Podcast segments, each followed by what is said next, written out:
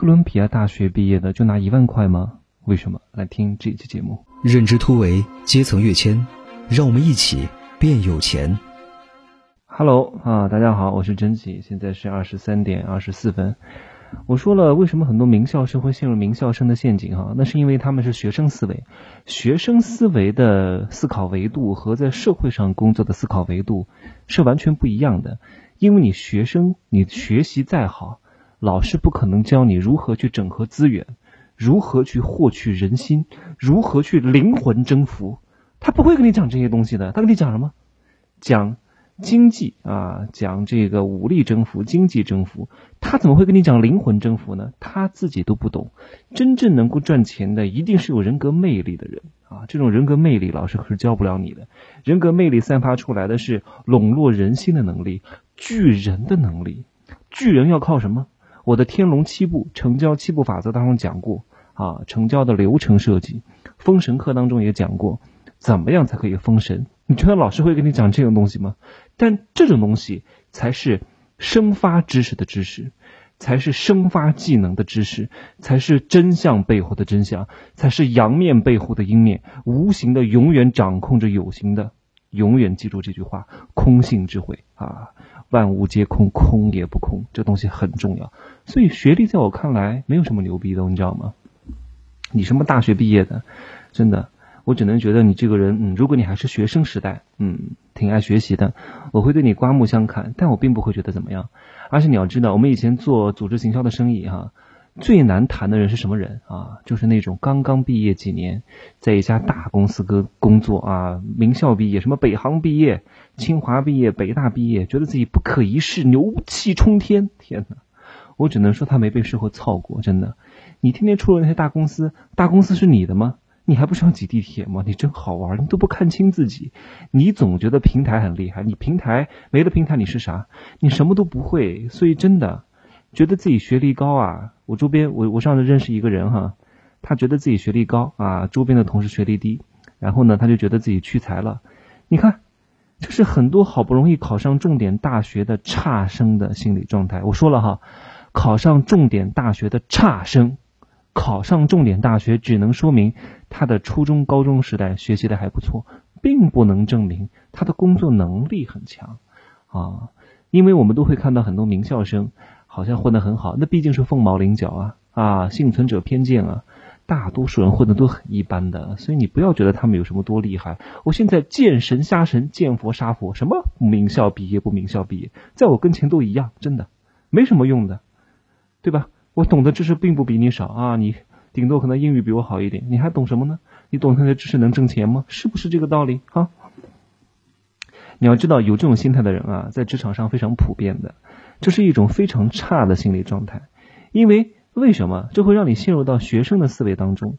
只有塌下心来，好好工作，好好的规划自己未来三到五年的职业规划，该跳槽的时候跳槽，该创业的时候创业，才能每到三年上一个台阶。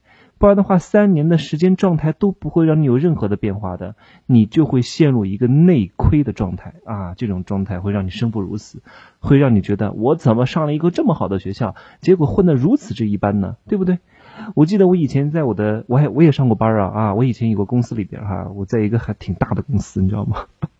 挺大的公司里边啊，我们这个部门呢，只有两个非重点大学毕业的啊，这个一个是我的一个。同事还有另外一个是另外一个同事哈，那他们两个一个是二本一个是三本，都是通过社招进来的，因为校招进不来啊，他们两个都是从乙方毕业出来的，其他的都是通过校招进来的，都是应届生哈。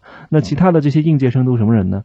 武大毕业的哈，还有几个牛津、剑桥的、伯克利的、哥伦比亚的、牛津的、斯坦福的、伦敦进正正经的，好多什么清华、北大、中科院、中复旦这种学校太多了，多如牛毛，对不对？就是那个时候，我们跟别家公司对接的那个小姑娘都是北大毕业的，所以学历这个东西啊，只能够在社会上忽悠那些低学历的人啊。在知名的大公司里边，真的太多了，都是学历高的。你在里面竞争啥呀？真的，你在里面竞争啥？你告诉我，没？就像我上次讲的那个海归毕业，非得去进外企，你真的是脑子毛病哦啊！你你你海归就要进外企啊？哇，你这英语好，仗着你英语好的优势，你在外企里面英语就不好了，好吗？你还不如跨界打劫，去一家中资公司。那这个时候你的优势啊，反而真正的成为了你的优势。不然的话，你在那些英语好的人当中，你英语就不好了，你没有可比性了，对不对？所以这种人，我觉得就思维有问题。很多人不是他学习不好，他的思维不行。而思维这个东西，是很多老师都教不了给你的。各位很知道哈，除非是一些顶级大牛，思维超越常人，一般的老师就很中庸的。他们就是因为很难走上一线，所以他就学校里面教书的呀。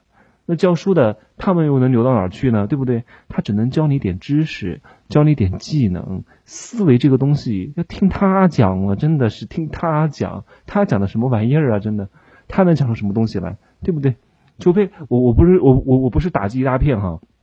我说大多数是这样的，还是有一些学校的老师的思维能力是非常强的，但毕竟也是少数，毕竟你能遇到的概率也是很小的。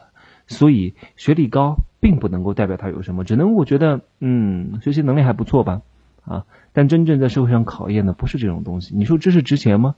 我告诉你，真的，知识值钱啊，但知识不能挣钱的知识对你来说是没有什么太大用处的。考试的知识、遴选人才的知识没有什么用，只是当初筛选你进入一个门啊，用来筛选你的一个砝码跟机器啊门槛而已。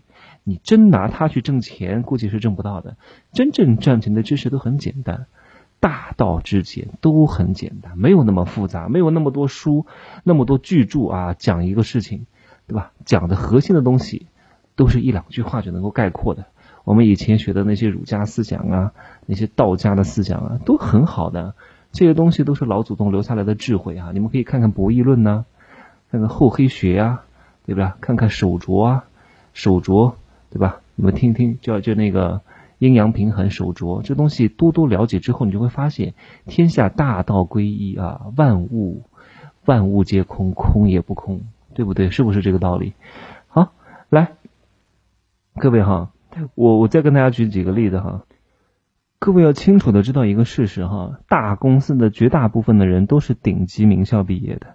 但是百分之八十的人工作五年到十年，甚至连一个团队的管理岗位都做不到，这就是现实，这就是真相哈，这就是规律，这就是大数法则。